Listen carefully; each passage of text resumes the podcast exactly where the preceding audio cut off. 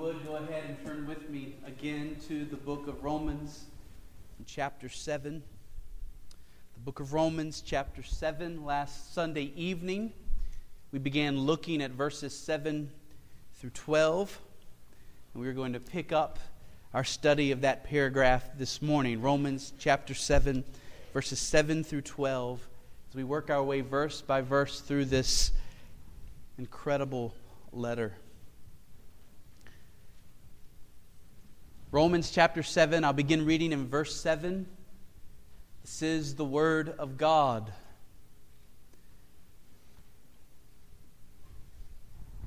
What then shall we say? That the law is sin?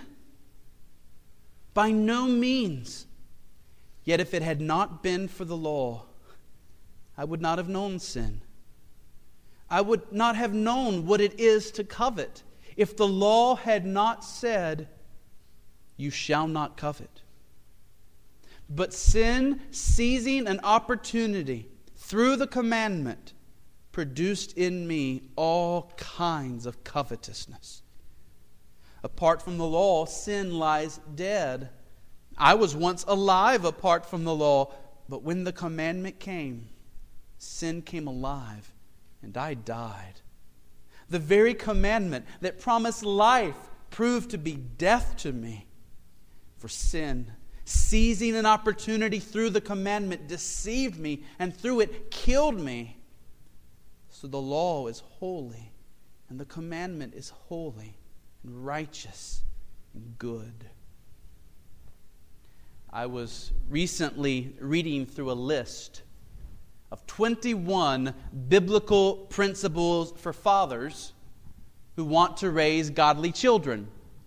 This was a, a list put together by uh, Douglas Wilson, who many of you are familiar with, a pastor out in Moscow, Idaho. And he had this list 21 principles for fathers who want to raise godly children.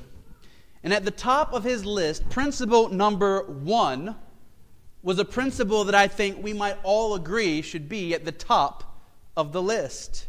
Principle number one was this love the Lord Jesus Christ.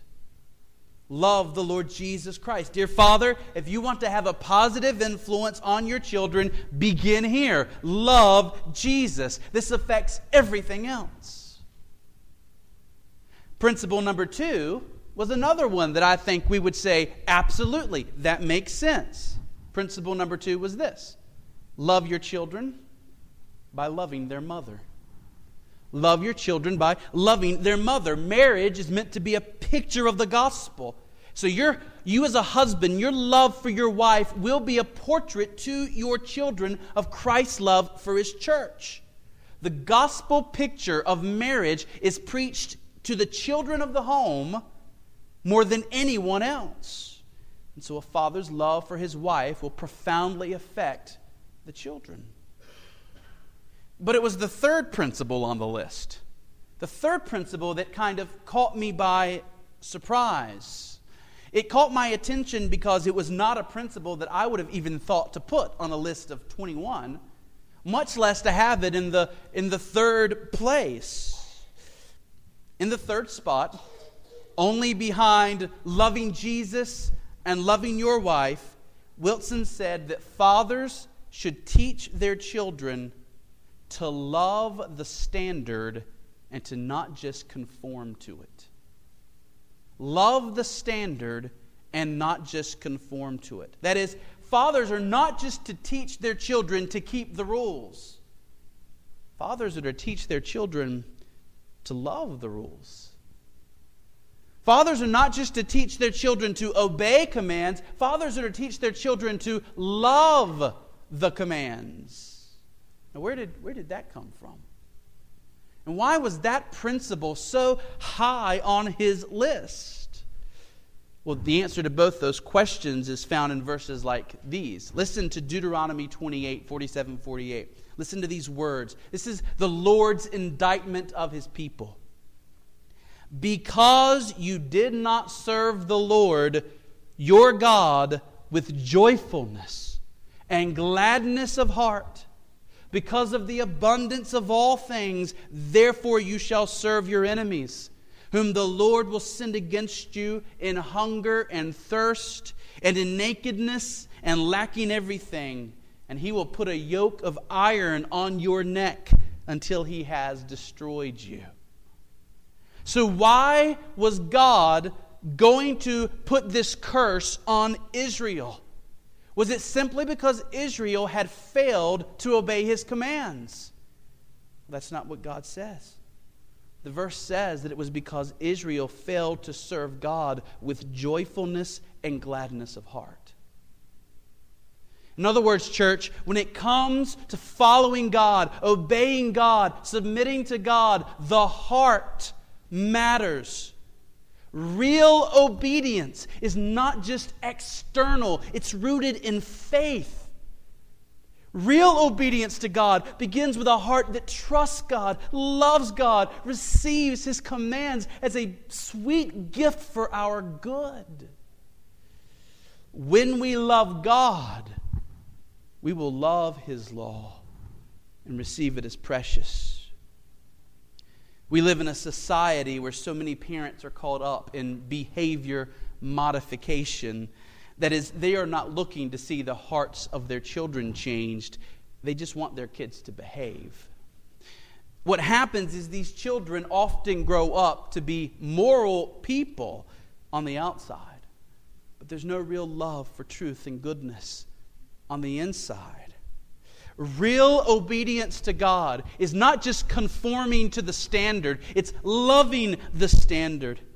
It is obeying God out of love for God and therefore out of love for His will.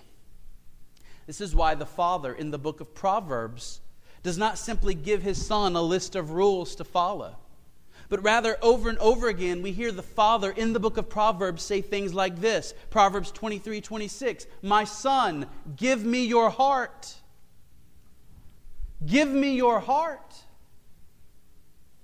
The father in the book of Proverbs understands that if his son doesn't truly love him, if his son doesn't understand that these words are a gift to him, that these commandments, these proverbs, these counsels and advice, if he, the son doesn't understand that these are for his good and love them, he will not keep them.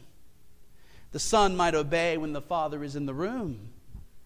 But what about when the father is not in the room? What about when the father is here and the, the son's in a dorm room 100 miles away? So you see, real holiness has its root in a real love for God. And without this, our best efforts at morality will always fall short. That is why Paul, in this paragraph, is striving to help us get to the point of verse 12 Verse 12 is what he wants us to understand. Verse 12 is the central doctrine of this paragraph. The law is holy. The commandment is holy and righteous and good. That is, the law of God as a whole, and each and every commandment of God including the one he mainly has in mind you shall not covet. But every individual commandment of God is holy and righteous and good. It is to be cherished, it is to be celebrated, it is to be received with joy. Mount Hermon, we are to be like David, declaring to God, I hate, I abhor falsehood, but I love your law. Psalm 119, 163. So last week we looked at verses 7 and 8. And in verses 7 and 8, we saw that Paul was particularly emphasizing what has historically been known as the second great use of God's law the moral law of God, woven into the fabric of humanity, summarized in the Ten Commandments further summarized as love God and love your neighbor. The moral law of God has three great uses. The first is the civil use to restrain sinners and keep them from being as wicked as they could be. The third use is called the normative use, in which Christians see the law as the normative standard for how they are to live their lives. But what Paul is focusing on here is the second use, the pedagogical use, the, the law as a teacher that teaches us our own wickedness and our need for a Savior. The great use of the law that Paul is celebrating here is the law as a mirror that exposes to us how filthy we are and how badly we need to be washed. A driver will not stop and ask for directions until he's willing to admit that he's lost. A student won't ask for help with her assignment until she is willing to acknowledge that she really doesn't understand what to do. In the same way, we will never look outside ourselves for salvation until we become convinced that we are hopeless on our own. We must come to grips with our own sinfulness, with our own crooked hearts. Then we will be able to run to Jesus for help. Jesus said that he did not come to call the righteous, but sinners to repentance. And until we are ready to admit that we are great sinners, we cannot be saved by Jesus. Thus, true gospel preaching, true gospel preaching always begins with the law of God. Martyn Lloyd-Jones once said, A gospel which merely says, Come to Jesus, and offers Jesus as a friend, and offers a marvelous new life without convincing of sin, is not New Testament evangelism. The essence of evangelism is to start by preaching the law, and it is because the law has not been preached that we have so much superficial evangelism. True evangelism must always start by preaching the law. End quote. Remember of the, the story of the rich young ruler who came to Jesus? This rich young ruler comes and he seems ripe. He seems like the easiest evangelistic encounter in the history of the world. He comes to Jesus and says, What must I do to inherit eternal life? Well, now that's the kind of gospel encounter we pray for, isn't it? Rather than us having to get up the courage to figure out how to bring up the conversation and, and Lord, how am I going to be able to talk about this with my friend? How can I? Your friend just comes to you and says, Can you tell me how to be saved? That's, that's what we pray for. So this, this man comes up to Jesus and he says, What must I do to inherit eternal life? How would you respond? Do you respond by saying, Trust Jesus? Would you respond by telling them about the grace and the mercy of God? Jesus responded in the complete opposite way. Jesus responded by preaching the law. This man says, Jesus, what must I do to inherit eternal life? Jesus says, You know the commandments. Do not commit adultery. Do not steal. Do not bear false witness. Honor your father and mother. Why did Jesus respond that way? The reason is that self righteous people cannot go to heaven. Jesus came to call sinners to repentance. This man did not yet see himself as a sinner. Jesus came to save those who see their need of him. This man was not coming to Jesus out of desperation. This man was coming in confidence. This man was coming full of pride. He was simply wondering, all right, I have my checklist. I've done this, this, this, this, and this. I'm going to ask Jesus if there's anything I've failed to do, something I've overlooked that I can get out of the way. You remember the man's response All of these I have kept from my youth. What does that show about that man's heart? Oh, those, those Ten Commandments? I've kept all of them ever since I was a little child. Did this man really see his need for Christ? Was he really ripe for salvation? This man was making the same mistake that Paul addresses in Romans 3. He was assuming that it's other people who are wicked, but I'm okay. I've been keeping the commandments. Of course, you and I know better. Compared to other people, this man might have kept the commandments relatively well. maybe he really never had told a, an explicit, blatant lie in a big way. Or maybe he, he really, I don't know. Do you think he had always shown honor to his mother and father? Always?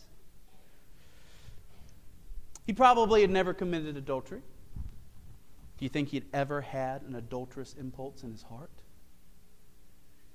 He was a son of Adam. He was a sinner. And the law of God was what Jesus brought before him to break him, to show him his need of sin.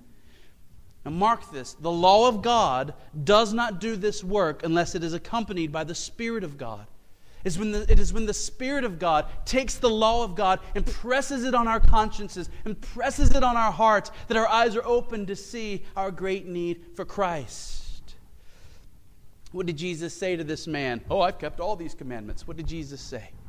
Jesus said, One thing you still lack. Sell all that you have and distribute to the poor, and you will have treasure in heaven. And come follow me. We are told that when the man heard this, he became very sad because he was very rich. Why would Jesus lay down that law for that man? Jesus does not call all people to sell everything they have and give it to the poor. But Jesus gave that commandment to this man. Why? He was helping this man to see that his heart was still full of love for stuff and the stuff of this world. This man's heart still was attached too deeply to his money and his possessions. They were his true God. So someone might see this, this man walking away from Jesus sad. And they might say Jesus was a terrible evangelist. Here was a man ready to follow him. Here was a man who, who seemed ripe for the gospel, and he goes away sad and unsaved. But, dear friends, this man left better off than he came. He came full of self confidence and self righteousness, far away from God. He left having begun to see the depravity of his own heart. He left humbled, and God draws near to the humble. Now, we don't know what happened eventually, but we see this example of the law of God being used. Dear friends, as we seek to lead others to Christ, we must do the same thing. Most of the folks that we seek to witness to, deep down, they really believe that they're pretty decent folk.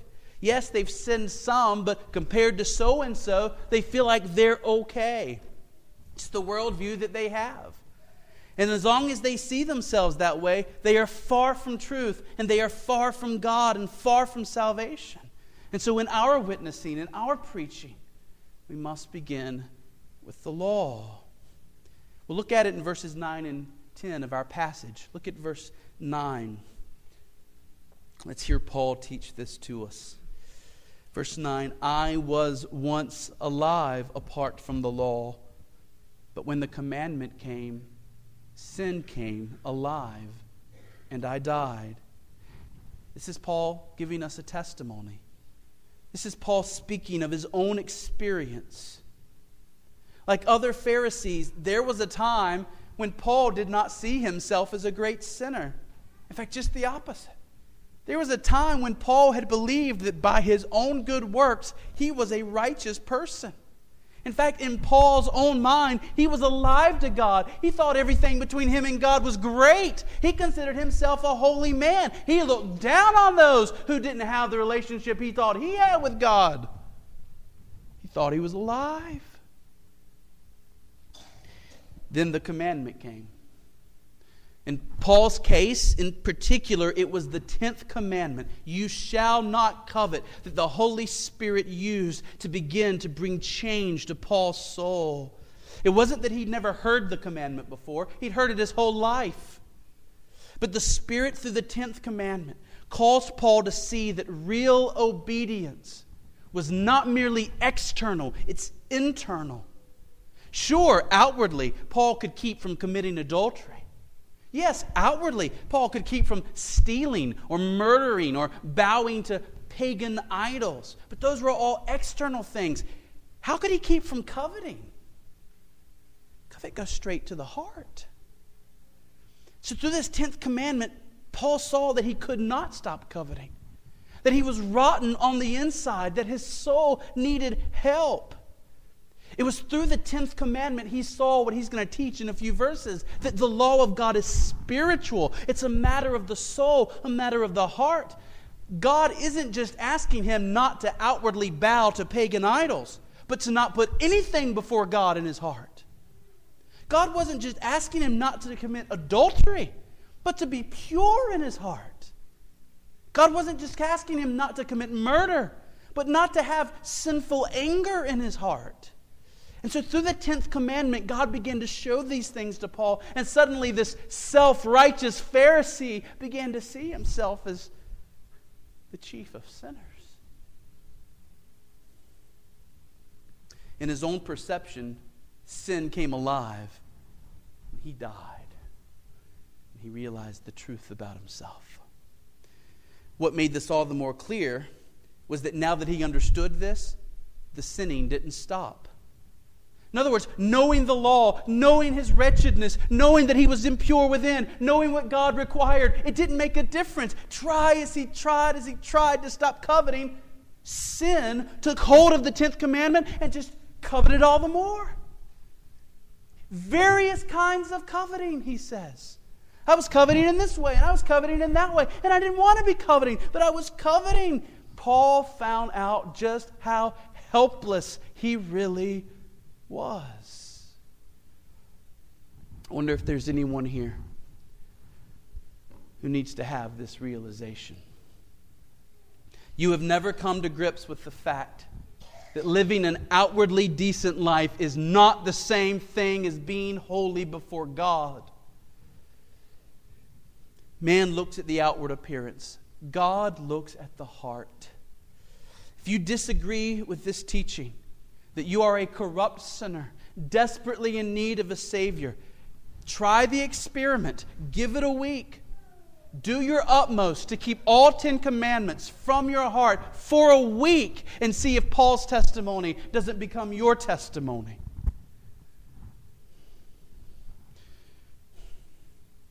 Use the law of God to show you your own need for Christ. See how you fare. See if you do not find that your heart is prone to wander, prone to fall into many of the sins that God has forbidden. See that if you are to be made right with God, it's not going to be by you pulling yourself up by your own bootstraps. It's going to be by you having to find help, outside help. And I'm not talking about a therapist, I'm talking about a Savior, the Lord Jesus Christ.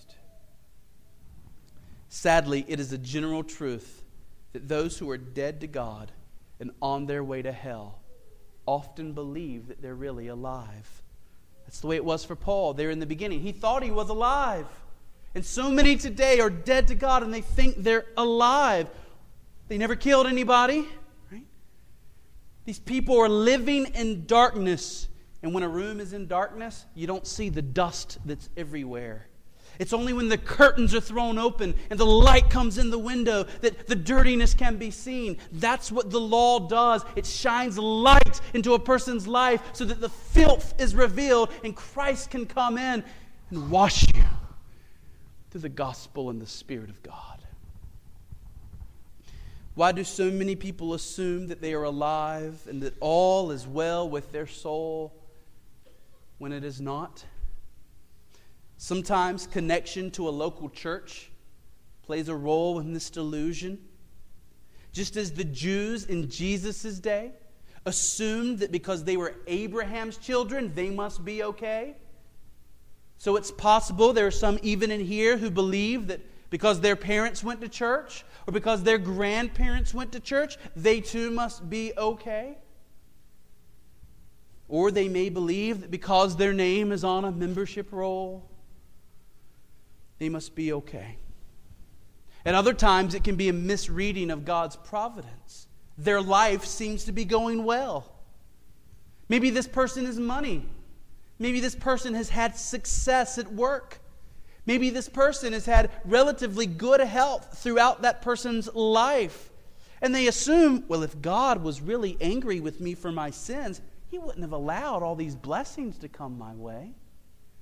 They mistake his kindness to them as a sign that they must be doing well, that God is pleased with them, with the decent life they think they're living. They do not realize that they are whitewashed tombs, all clean and sparkling on the outside, but full of death on the inside. Still, others assume that it is well with their soul because they had some encounter with the gospel at some point in their lives. And though the gospel did not fundamentally change their hearts, and Christ is not now honestly the chief love of their lives, they did have an experience. They cried a few tears. They felt the weight of conviction for at least a few moments, maybe even a substantial amount of time, and they assumed that those moments of conviction are the same thing as conversion. But it is not. It is not. Another reason why people presume that they are okay with God when they are not is their own love for themselves. They think so highly of themselves. They love themselves so much that they cannot imagine that God is not pleased with them. Maybe this person has done many great deeds in his or her lifetime, cared for the poor, served the community. This person may be so full of his own self righteousness, he thinks it's a safe bet that God must too be very proud of him. And that when he gets to heaven, he will receive a, a pat on the back. Attaboy. How little this person understands that God hates the proud. God resists the proud. He draws near to those who know their wretchedness Blessed are the poor in spirit, for theirs is the kingdom of heaven. People compare their lives to others and assume because they are living better than so and so, they must be okay. Rather than choosing God's standard, they create another standard, the Joneses. And as long as I am doing better, more decent than the Joneses, well, that standard I'm doing okay on, I must be okay. But it's not God's standard, it's a standard you've created. So you see, there are all these reasons why people can be just like Paul used to be, alive in their own estimation. And it is the law of God. It's a precious gift, a painful gift. It is the law of God that kills them that helps them to see their own spiritual deadness. Apart from the law of God, they would go on blind. They would go on straight towards hell without even knowing it. Dear friends, we ought to love the law. We ought to praise God for the law because it is through the law that we came to Christ. It was through the law that we were shown the scariness of hell and the way of salvation, the gospel. Dear friends, don't ever let us despise or speak in negative terms about the law of God.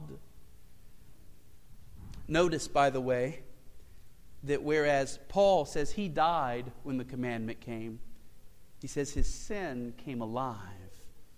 When the Holy Spirit starts using God's law to convict, uh, us of our sin, we suddenly start noticing our sins everywhere.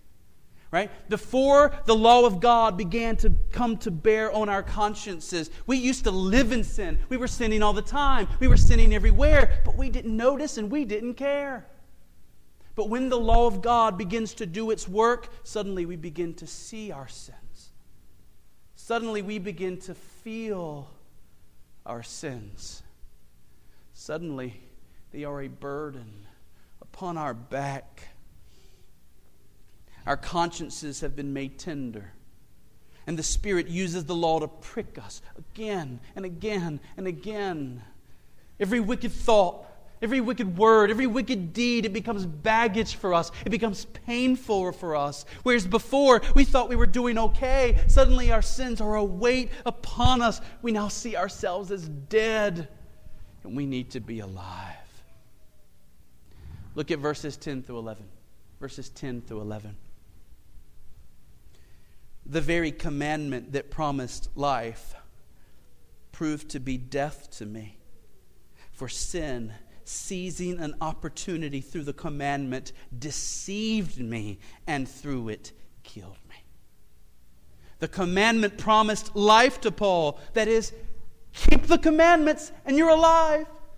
Keep the commandments and you will be right with God. Keep the commandments and you will be blessed. So the commandments seem like, oh, this is the way of salvation. Keeping the commandments. The Ten Commandments are a ladder through which I can get to heaven, right? Commandments promise life, but they prove to be death. Paul, in trying to keep the commandments, found out he could not do it, and he was now under the curse of death. You've heard people say guns don't kill people, people kill people.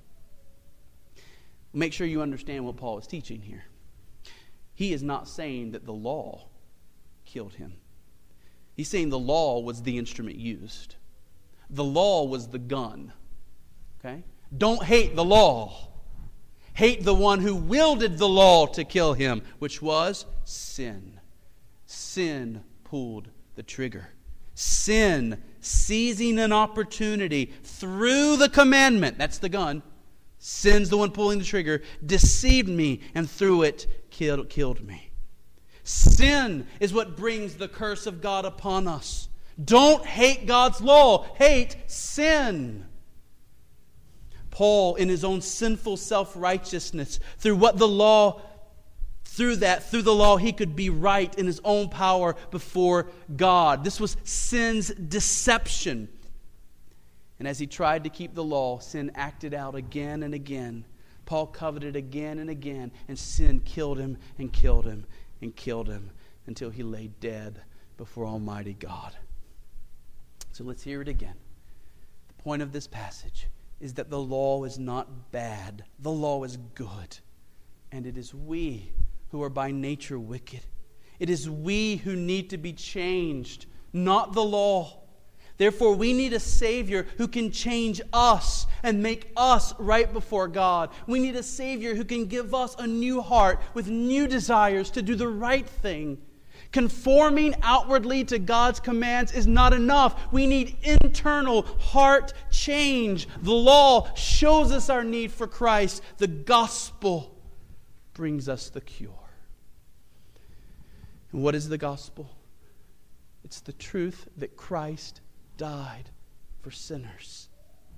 It is the truth that God bore the punishment our sins deserved so that he could be just in putting his spirit into our hearts to make us pure and holy and fit for heaven. If we are willing to stop depending on ourselves, but to trust Jesus instead, his perfect work is sufficient to make us right with God this very second. Once we have trusted Christ, as we follow Him each day, He will continue to give us new desires to keep His law, not just out of a sense of duty, but out of real delight. Our duty will be our delight. Mount Hermon, let us love the law of God. Mount Hermon, let us love the Savior who saves us from its penalty and enables us to keep the law of God from our hearts. As we go to the Lord's table, as we take the bread, as we take the cup, let us remember together that it is only because of the cross that we are saved and have the promise of heaven. Let us profess together Jesus is our only hope. We don't look to our own hearts for salvation. We don't believe in ourselves. We believe in Christ. He is all our hope.